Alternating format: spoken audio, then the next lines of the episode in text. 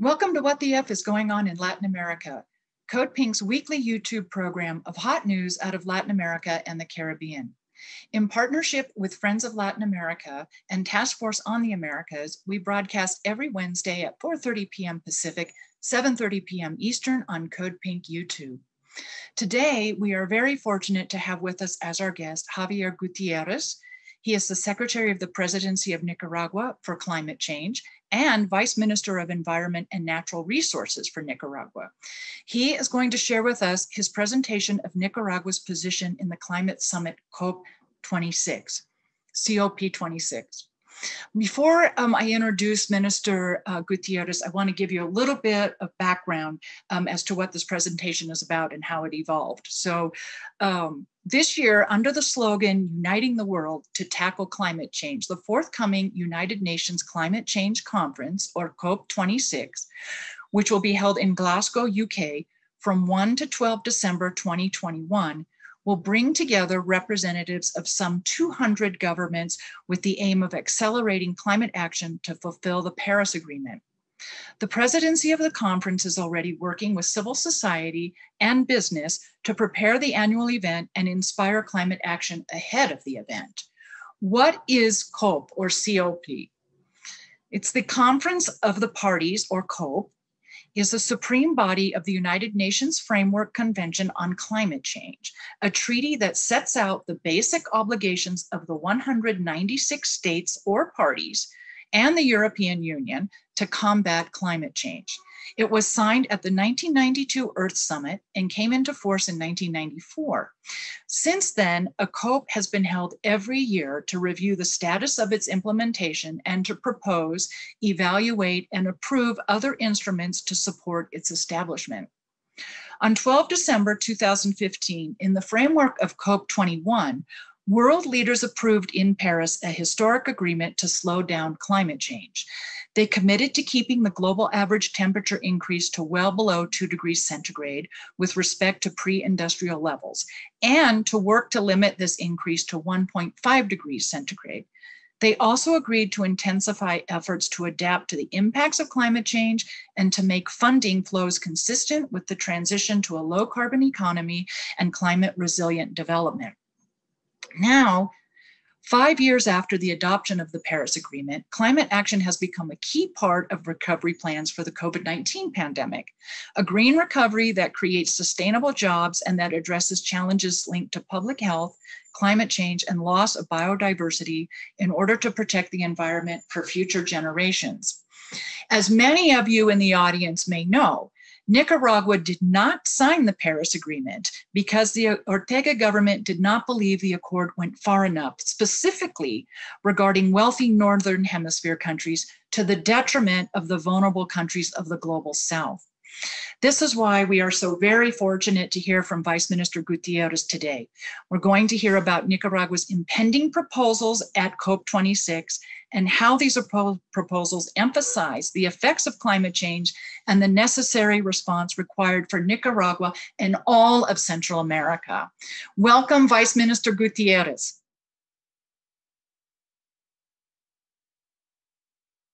Thank you.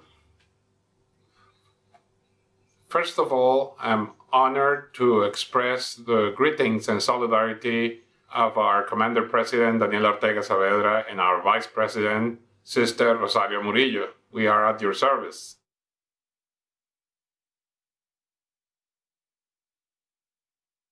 Thank you so much. It's an honor. It's an honor that you accepted our invitation to join us today, and we so look forward to um, to hearing your presentation. I I had the honor of listening to you speak last week. It was profoundly informative and important. The information that you have to share.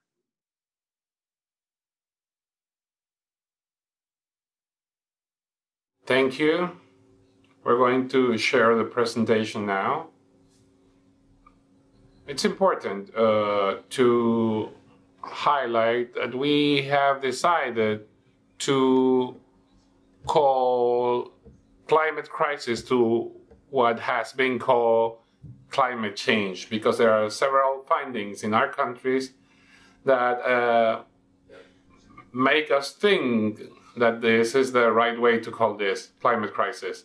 We're going to speak about the position we have defended in international fora, in particular during the COP26 that will take place in Scotland, UK.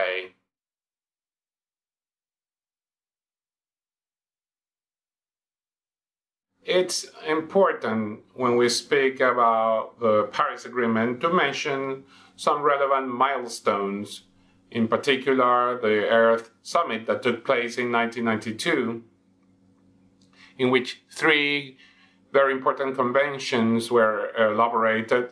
The first one was on climate change, the second on biological diversity, and the third had to do with desertification of drugs. These three international instruments had the scope of uh, providing support to our countries to be able to reduce the environmental impacts of these phenomena and to grow under sustainable development parameters. In 2007, the COP of Bali took place. It was an important event. It became a reference to of us because there the pillars of the convention were defined. And among other elements, such as mitigation and adaptation, were included technology transfer, capacity building, and uh, climate long-term financing was defined. So a roadmap was created, the Bali's roadmap, that we have considered as a reference, and we always take it into account in everything we do in these matters. Then in 2009, the COP of Copenhagen took place, an event that created a negative landmark in multilateralism and international negotiations because the agreement document had been negotiated months before by developed countries. And the developing countries were pushed to go through a very tiring negotiation process.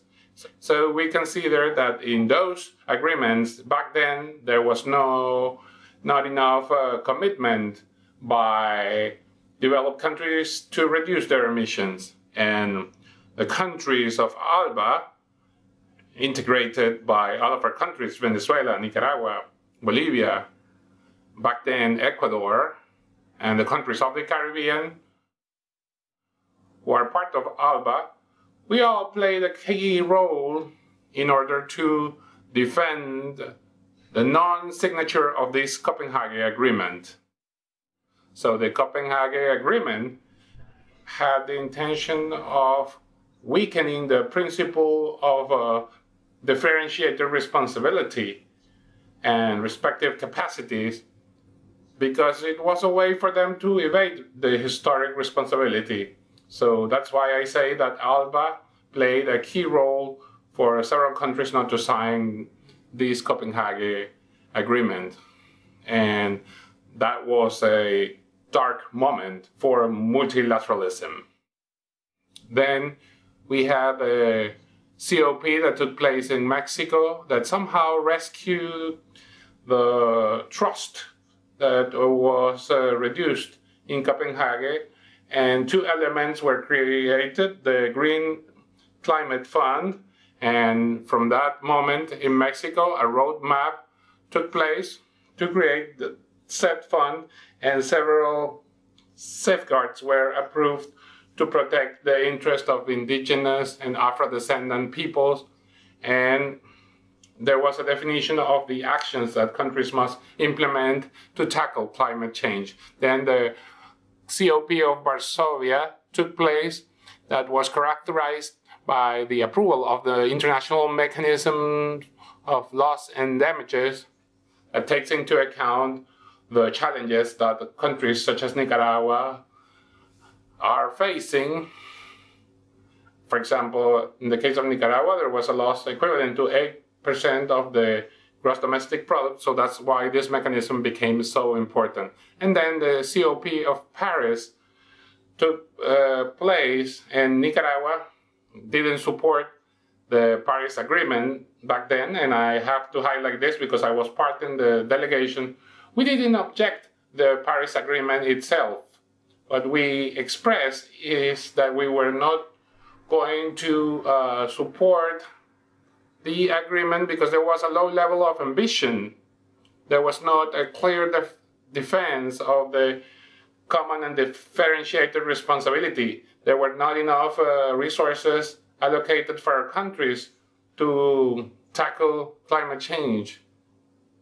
And the mechanisms of indemnity were going to be eliminated in detriment of the countries suffering the effects of uh, climate change. We didn't support the Paris Agreement back then, but then we decided to support, yes, based on the Paris Agreement in defense of our interests. Uh, so President Daniel Ortega gave us instructions to support the efforts of the Paris Agreement and then to subsequently adhere the agreement. And then Glasgow's COP is going to take place. This is going to be a very important event. And we hope that this event may allocate enough resources to comply with the previously acquired commitments. And we do hope that there's clear evidence on the commitments and quantifiable goals of developed countries in the reduction of their emissions. We think this is relevant for uh, the whole world, not to reach the 1.5 uh, degrees uh, of increase in temperature, and so that we can develop mechanisms of adaptation and prevention of loss and damages. And the risks that we see in Glasgow have to do with the market approaches because due to the lessons we learned from the past, we see that those mechanisms, unfortunately, sometimes favor the non-compliance by developed countries with regards to their domestic emissions. They use these market mechanisms to avoid the responsibilities and the impact of climate uh, change continues. So this is a risk that we foresee and we're going to pay a lot of attention to this process. By 2023, we expect this a global assessment, a global balance. This is a, an important moment to uh, review the progress level of the Paris Agreement and take corrective measures. Mm, mainly, the Paris Agreement, just to remind you, one of the main objectives is not to increase the average uh, temperature to 1.5 uh, degrees. That's our national uh, position. Even if the Paris Agreement establishes 2 degrees and it's mentioned that everything possible needs to be made in order to avoid 1.5. And also, there are contributions determined for each country and we still see a low level of ambition that is insufficient to reach the necessary goals. And we think this is something very relevant to take into account for this COP26. We don't see that the developed countries uh, must reach their maximum emissions they should reach this maximum emissions and start the descent, but we don't see still the peaking. We see that the emissions are increasing significantly.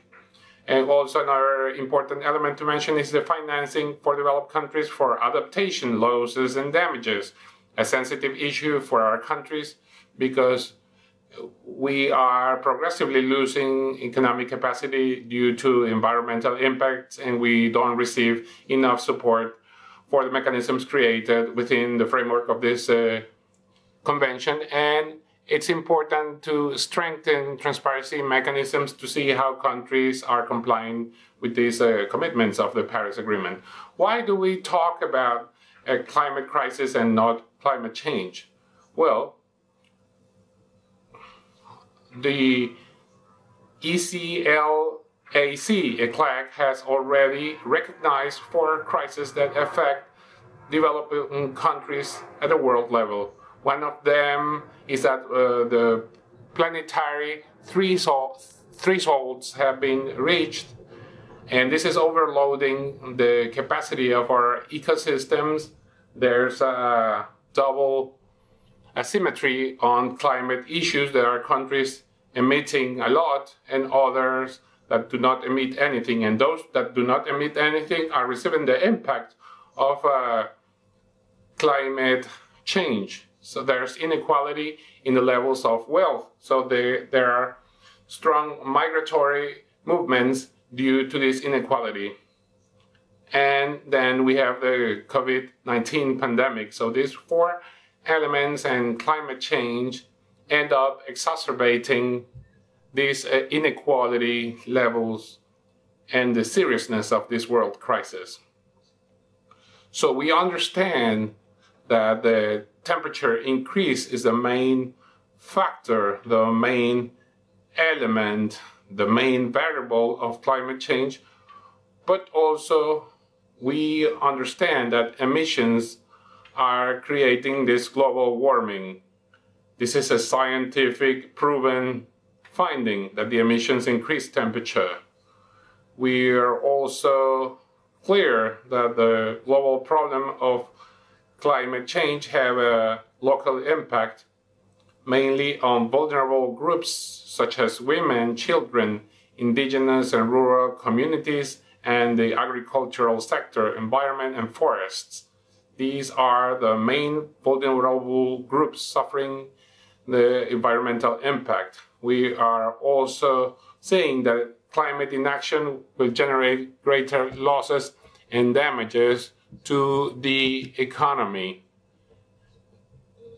And there are remarkable local efforts to uh, face the impact of uh, climate change. For also, for us, it's also relevant that with the already existing conditions in our countries, the climate crisis is uh, the main threat against our socio-economic well-being, elements that are essential for the survival of our families. One of the main reasons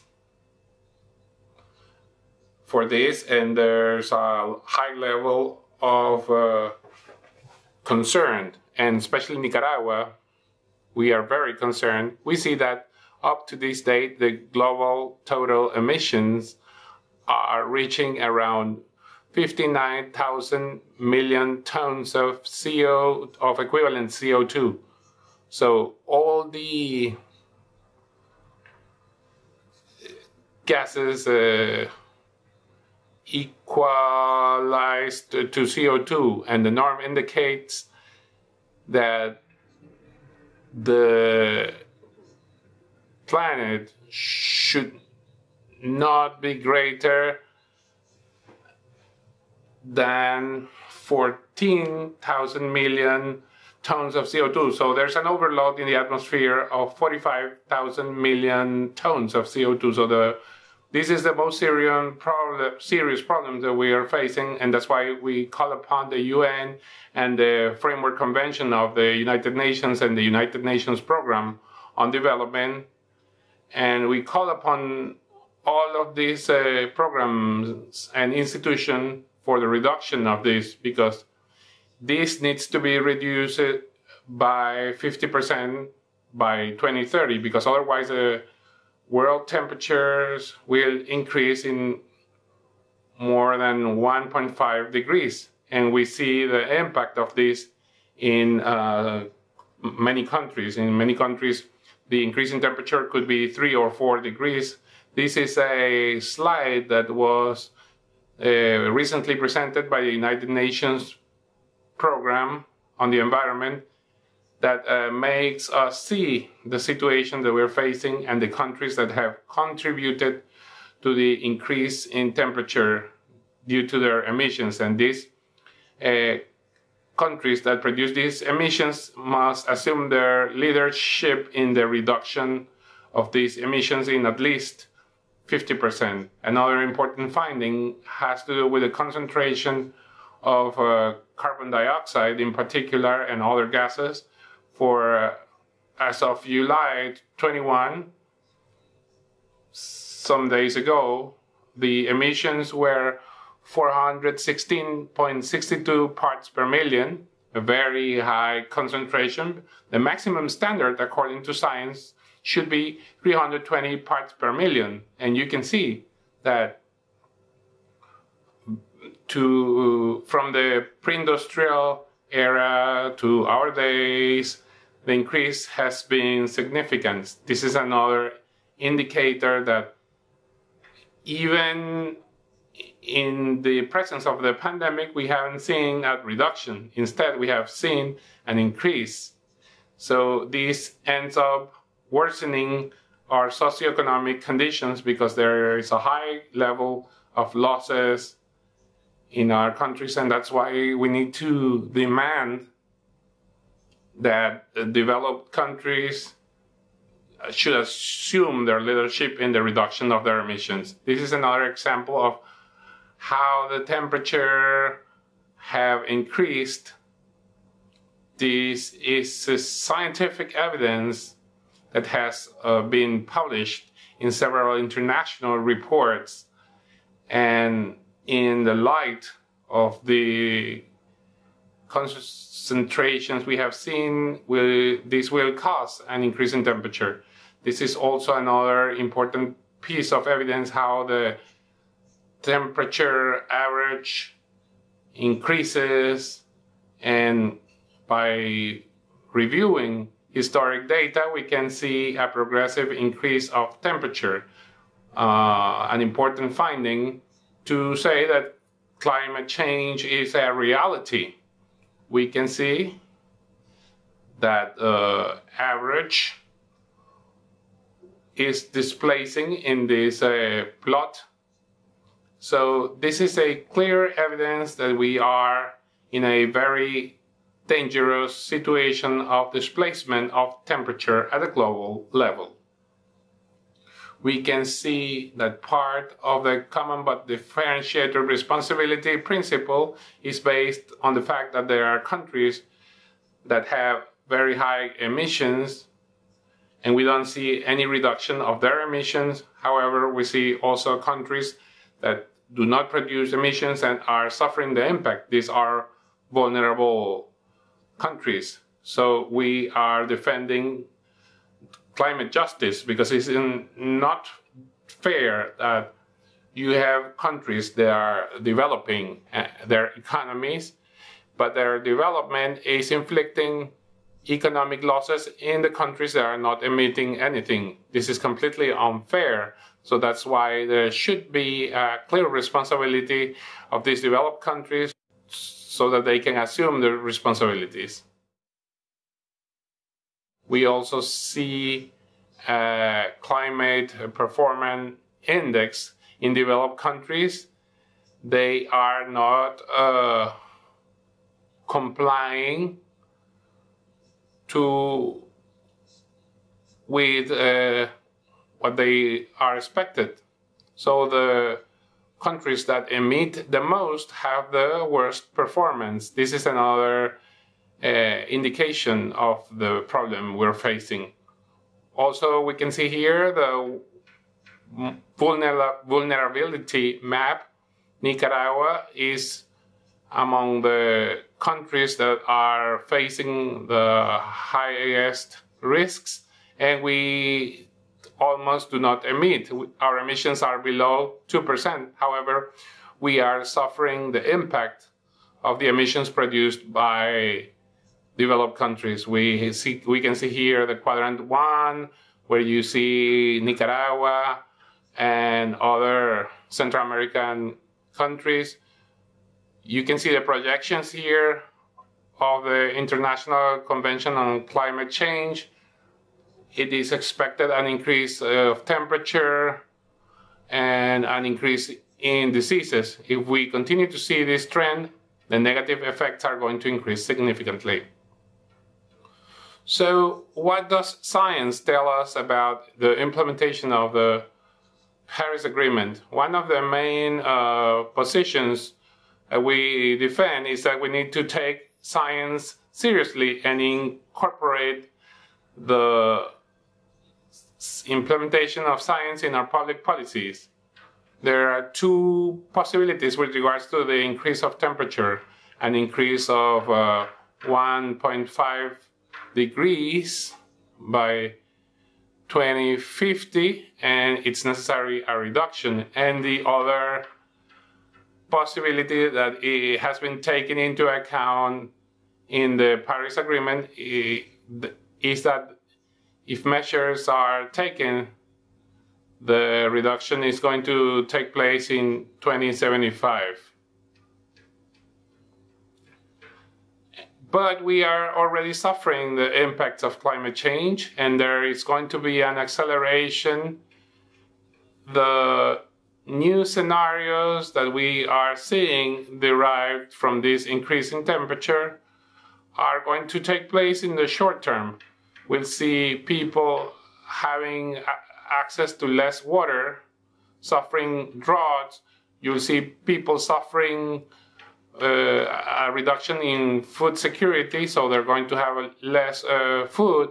There, there's going to be a worsening of health conditions, mm, mass extinction, more refugees, and according to the United Nations Program for the Environment, if we don't take the necessary measures, we're going to see this increase in temperature of 1.5 degrees by 2025.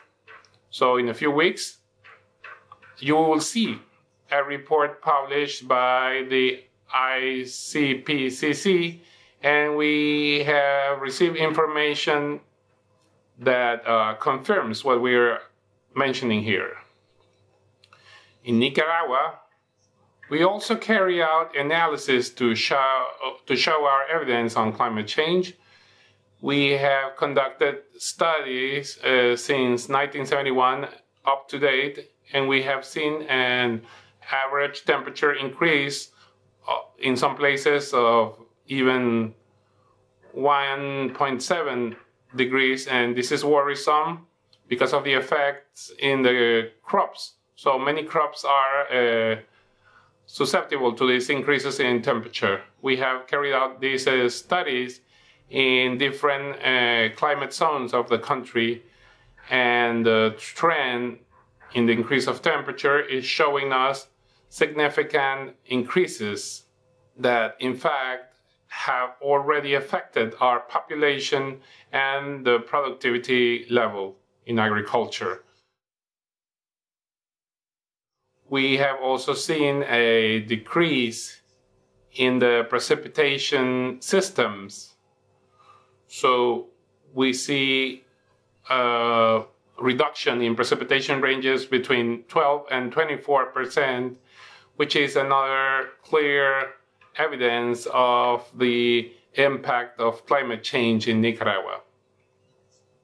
With regards to health, we have also conducted models and simulations, and we have seen an increase in the cases of diarrhea. So if we have more temperature, we'll see more diarrhea cases. So these uh, create problems in the health sector. A sector is very essential for our population. We also see uh, correlation between the dengue cases and the precipitation level. This is another element that we are taking into account in our national planning, but also in our local planning.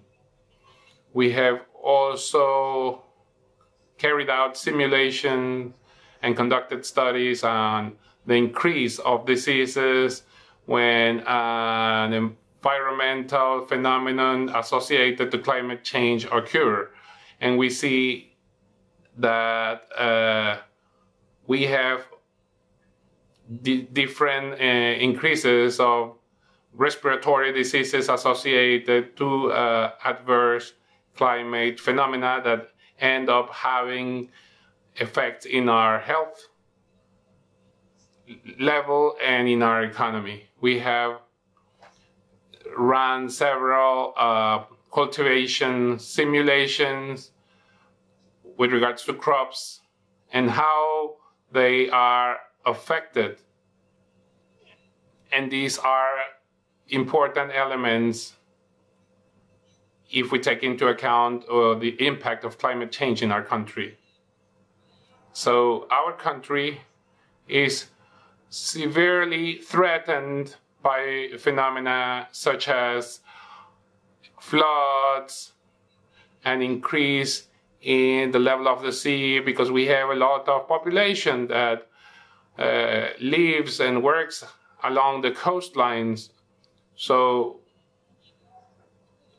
especially in our islands and our insular territories, because they carry out uh, tourist activities, but these areas have uh, undergone climate and environmental alterations. Recently, we carried out a study on the losses and damages caused by the hurricanes ETA and IOTA that have inflicted severe damages. Millions of dollars were lost, around 8% of the Nicaragua's GDP. However, Nicaragua is moving forward trying to provide our population with uh, the highest uh, levels of investment, both from the public and private sector. So we're working to strengthen our institutions, and we have a national plan for poverty reduction and human development, establishing as one of the main pillars the efforts to tackle climate change. And recently, the National System for Climate Change Management uh, was created to address these issues and integrate the different sectors of the Nicaraguan society to face climate change. That's why all of our commitments within the convention have been developed and we have worked to have a high level of compliance. So all of our national reports have been included within the convention, and we are investing in our energy sector, in our agricultural sector, among others. We are working hard with the system of production, trade, and we are working on the technology transfer and widening of capacities.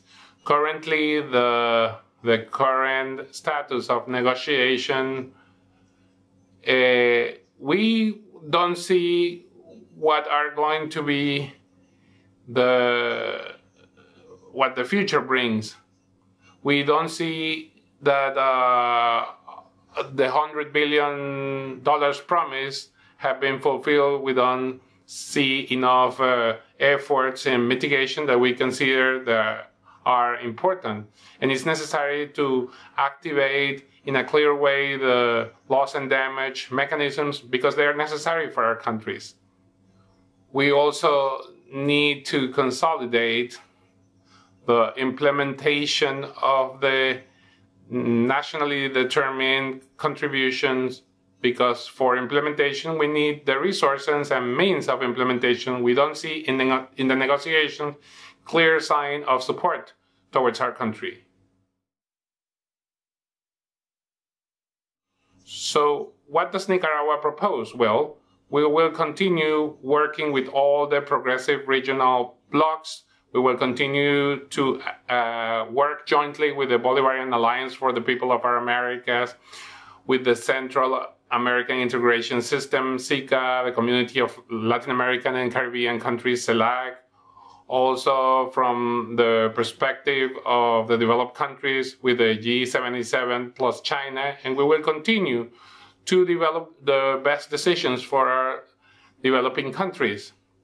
So Nicaragua proposes four pillars that has have been proposed to the UN and we have four declarations. One of them has to do with the climate justice, with reparations based on differentiated responsibility. We also have uh, spoken about Central America and the Caribbean as a highly vulnerable region to extreme weather events.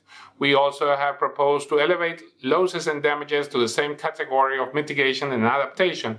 And we ha- have called upon the need uh, and the urgency of preserving and recovering forests as the best protection for our population against the different extreme events.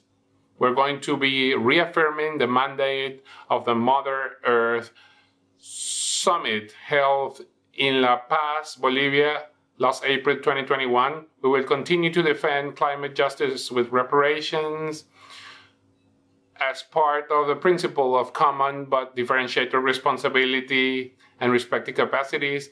We we will continue denouncing the coercive unilateral measures which are illegal and violate international laws and that prevent our countries from uh, tackling climate change. We're going to continue demanding the $100 billion for the Green Climate Fund, which continues to be an unfulfilled promise by the developed countries. We are going to also continue working hard for the the market mechanism not to uh, replace the real efforts because uh, vulnerable countries need to be protected against climate change. We're going to increase our possibilities so that the losses and damages can be implemented, and this should have been done but unfortunately, political will has uh, not uh, made this possible. Thank you very much for your attention.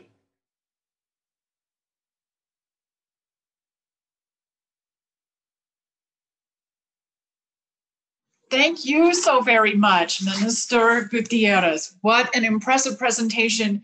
It's so uh, really powerful and so helpful while at the same time being um, you know pretty um, pretty alarming how vulnerable nicaragua is as well as much of central america and the caribbean and um, i wonder if i can ask you um, a few questions before i let you go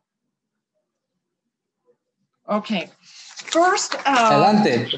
okay qué bueno So first, can you uh, tell our audience two? There's two uh, uh, organizations or uh, that I'd like you to tell us about, just for clarification purposes. ECCAC y uh, GHG.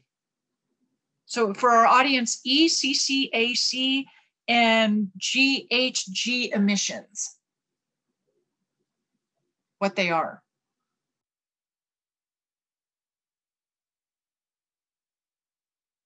The, the greenhouse effect gases are comprised by different uh, gases such as carbon dioxide, nitrous, hydrogen, and methane, but the one that is uh, more present in the atmosphere and the causing global warming is CO2.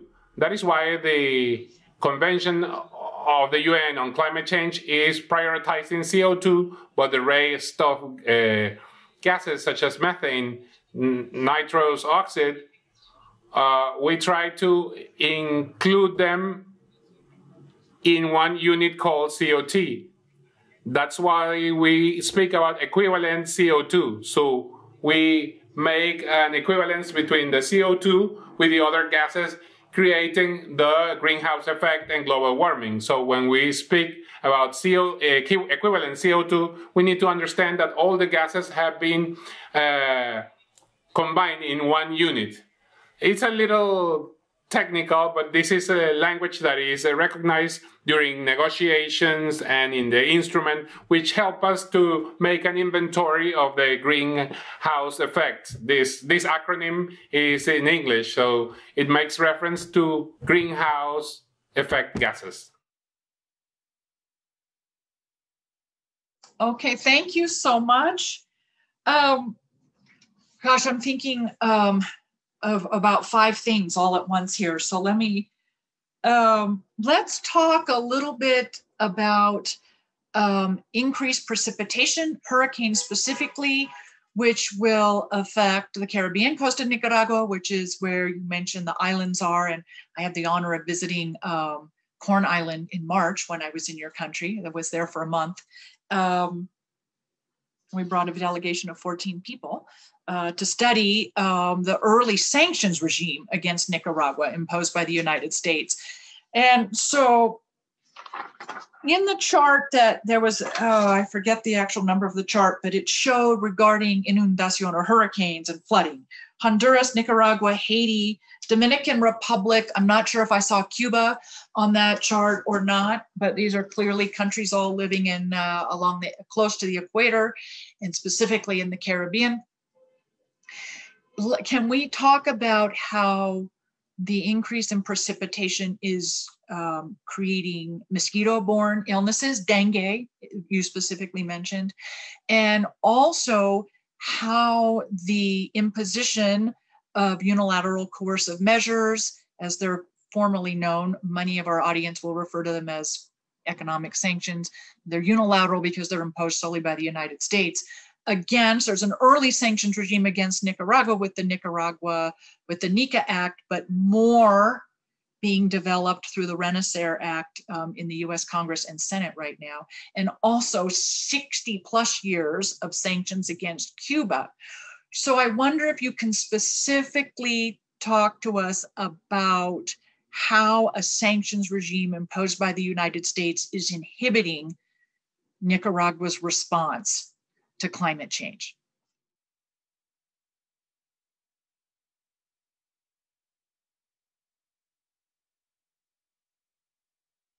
First of all, these uh, unilateral coercive measures are completely illegal. They, they are not sanctions because sanctions are established by the UN. In the case of measures, these are unilateral and against international law. So, starting from this point, we need to understand that this uh, is a completely illegitimate mechanism. However, due to the influence uh, that the capital exercises in the international community and the expression of international capitalism, there uh, have been actions taken uh, against Nicaragua to prevent financing, to prevent access from Nicaragua to funds from the International Development Bank, among others. So we have suffered interruptions in negotiation process that Nicaragua had to access financing. And even if Nicaragua has executed and used successfully the funds provided by the World Bank and the International Develop, uh, Bank, Development Bank, and this has been uh, mentioned by this institution in several spaces. However, due to these unilateral coercive measures, we have been blocked. We have been blocked by the United States in uh, programs that are oriented to reduce poverty to address climate change. So clearly, this is an aggression against the right to life. So this is a double-edged diplomacy. Uh, we speak about climate change in diplomatic fora, but then the access is interrupted to the funds. So this is an injustice against the indigenous people in Nicaragua, against the rural people of Nicaragua. So we are clearly affected. We are clearly affected in the access and mobilization of resources. However, Nicaragua also has access to uh, solidarity, international aid, and due to our uh, transparent uh, uh, use of the national budget, we continue to work to have uh, access to funds and conduct actions to increase productivity, to improve the position of Nicaragua in markets, and to increase the level of confidence of our clients internationally. And we try to take our products to international markets. This from the point of view of unilateral sanctions. Now, with regards to precipitation, the Caribbean is completely unaffected by the increase of the precipitation level. The ambassador knows well the zone, and our Afro-descendant population and indigenous population ends up affected. We, uh, we have constant rain in these areas. However, a reduction in precipitation levels is going clearly to affect the development of ecosystem. The tropical forest requires rain to continue uh, being healthy. The Caribbean coast is the place where we have the best uh, uh, type of water. We have uh, rivers, and our indigenous population there use natural resources to be able to live and survive in a sustainable manner. An example of sustainability and the preservation of forests is what the indigenous people do there because they have an ancestral and responsible management of these resources and we're learning from this indigenous population uh, and that is why all the environmental and sustainable practices taking place in Nicaragua are based on the knowledge shared by the indigenous population with us. So when we see a reduction in precipitations,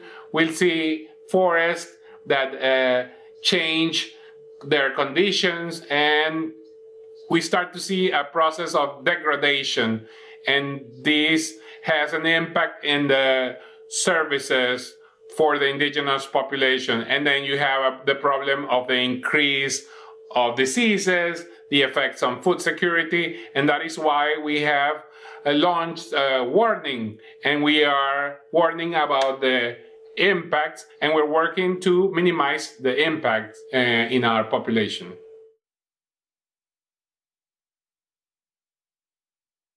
Thank you so much. I think one of the one of the biggest adaptations I've seen personally witnessed in your country is is food sovereignty. The grow Nicaragua grows 95% or produces 95% of the food that it consumes, which um, to, in my experience being in your country, I would say twi- twice I've, I've seen um, activity specific to food sovereignty. One, uh, when I was visiting your country summer of 2014 on a delegation uh, with Alliance for Global Justice, actually, was a climate change theme, specifically studying um, the different programs and practices of, of Nicaragua uh, as far as recognizing and adapting to climate change. And then specifically being there in March of th- this year, um, studying food sovereignty and many other um, projects that Nicaragua has that are kind of um, helping you remain sovereign against this sanctions regime imposed by the United States. But the food sovereignty is such a huge, huge issue in um, combating climate change and maintaining national sovereignty. I wonder if you can address this expansion of what many in the audience would know as the dry corridor in Central America. It's affecting more than just Nicaragua or parts of Nicaragua, a good part of Honduras, and up uh, to Mexico as well, and how that dry corridor is affecting food sovereignty and migration. Because climate change is often not discussed in the United States relative to um, migration or as an impact on migration.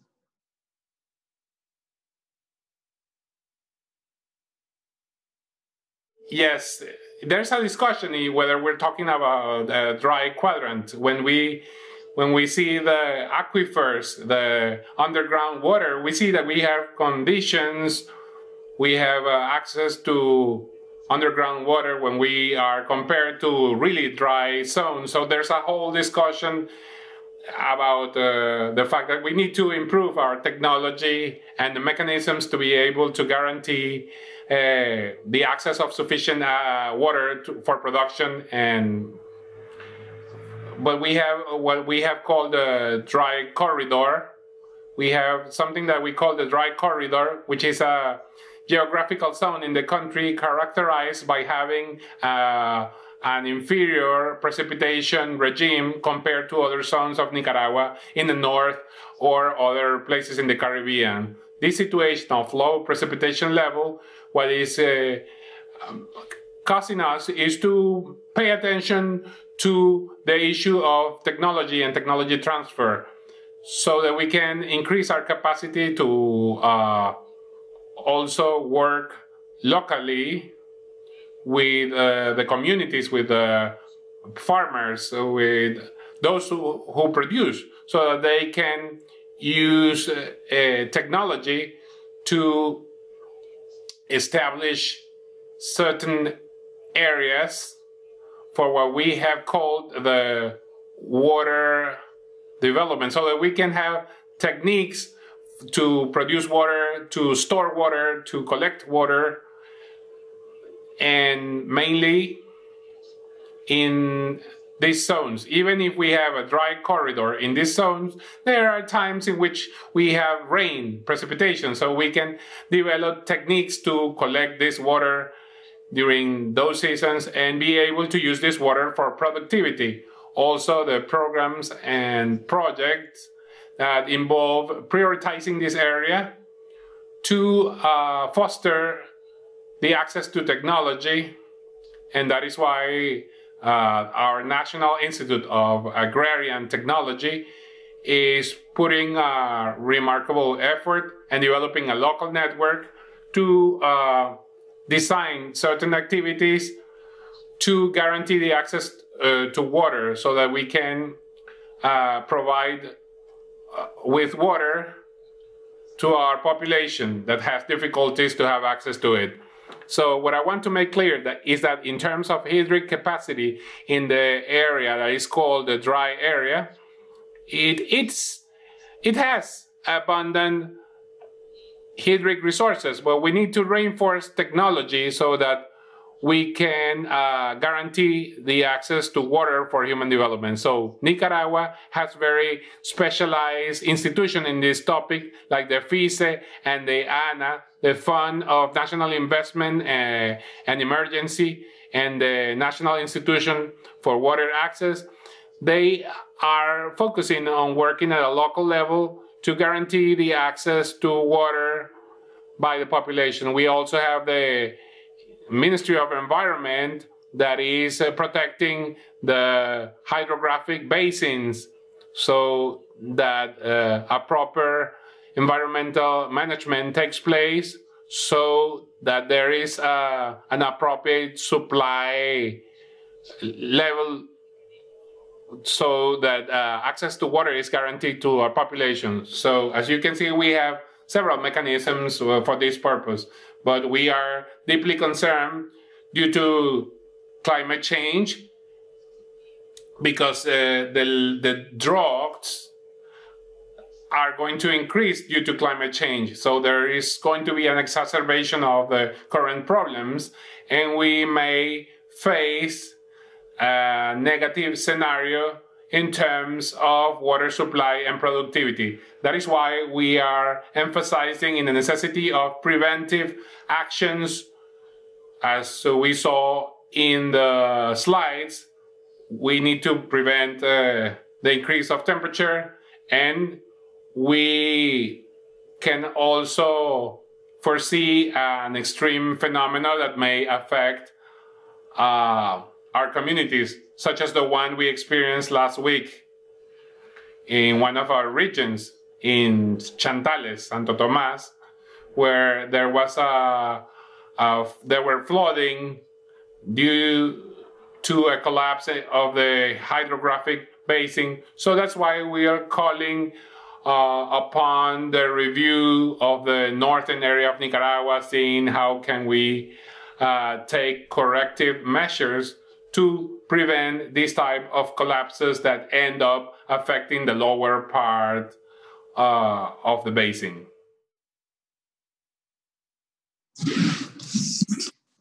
So, for our audience, I think it's really, um, really important for uh, people to understand that Nicaragua has the largest landmass in Central America. It stretches from the Pacific Ocean to the Caribbean. So it has two coastlines that are going to be affected by rising sea level. And as Minister uh, Gutierrez has explained on the Caribbean coast, there is increased hurricane activity, increased flooding, and then and then the country is large enough also to have a dry corridor area. So it's really really important for all of us to understand the vulnerabilities of Nicaragua and other countries of Central America as well, including Honduras Costa Rica. It's um, it's really really impressive the program and response that Nicaragua has implemented for for itself, but is also um, calling upon and will introduce at COP26. I wonder, is there anything in closing, Minister Acosta, that you would like like to add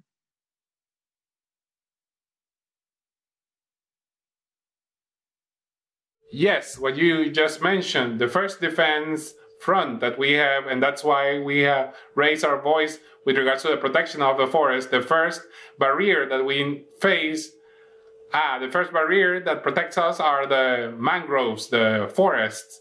And that is why it's so important that these forests are preserved so that they continue to be the main defense of our population and those that have uh, degraded can be restored. But this doesn't take place overnight and without resources. Resources are necessary because preservation requires resources. And these are uh, defense mechanisms that we need to uh, reinforce against problems that we are we are not responsible for. Climate change uh, is produced by the 10 largest economies of the world that are creating 59,000 tons of CO2 and the effects are suffered by our country. So the, co- the call we are making is that we need to reflect and take the necessary measures so that developed countries need to lead these efforts in the reduction of emissions so that our countries do not continue suffering the impacts derived from the contamination against our planet. Thank you. Thank you so much. What an honor to have you as our guest guest today.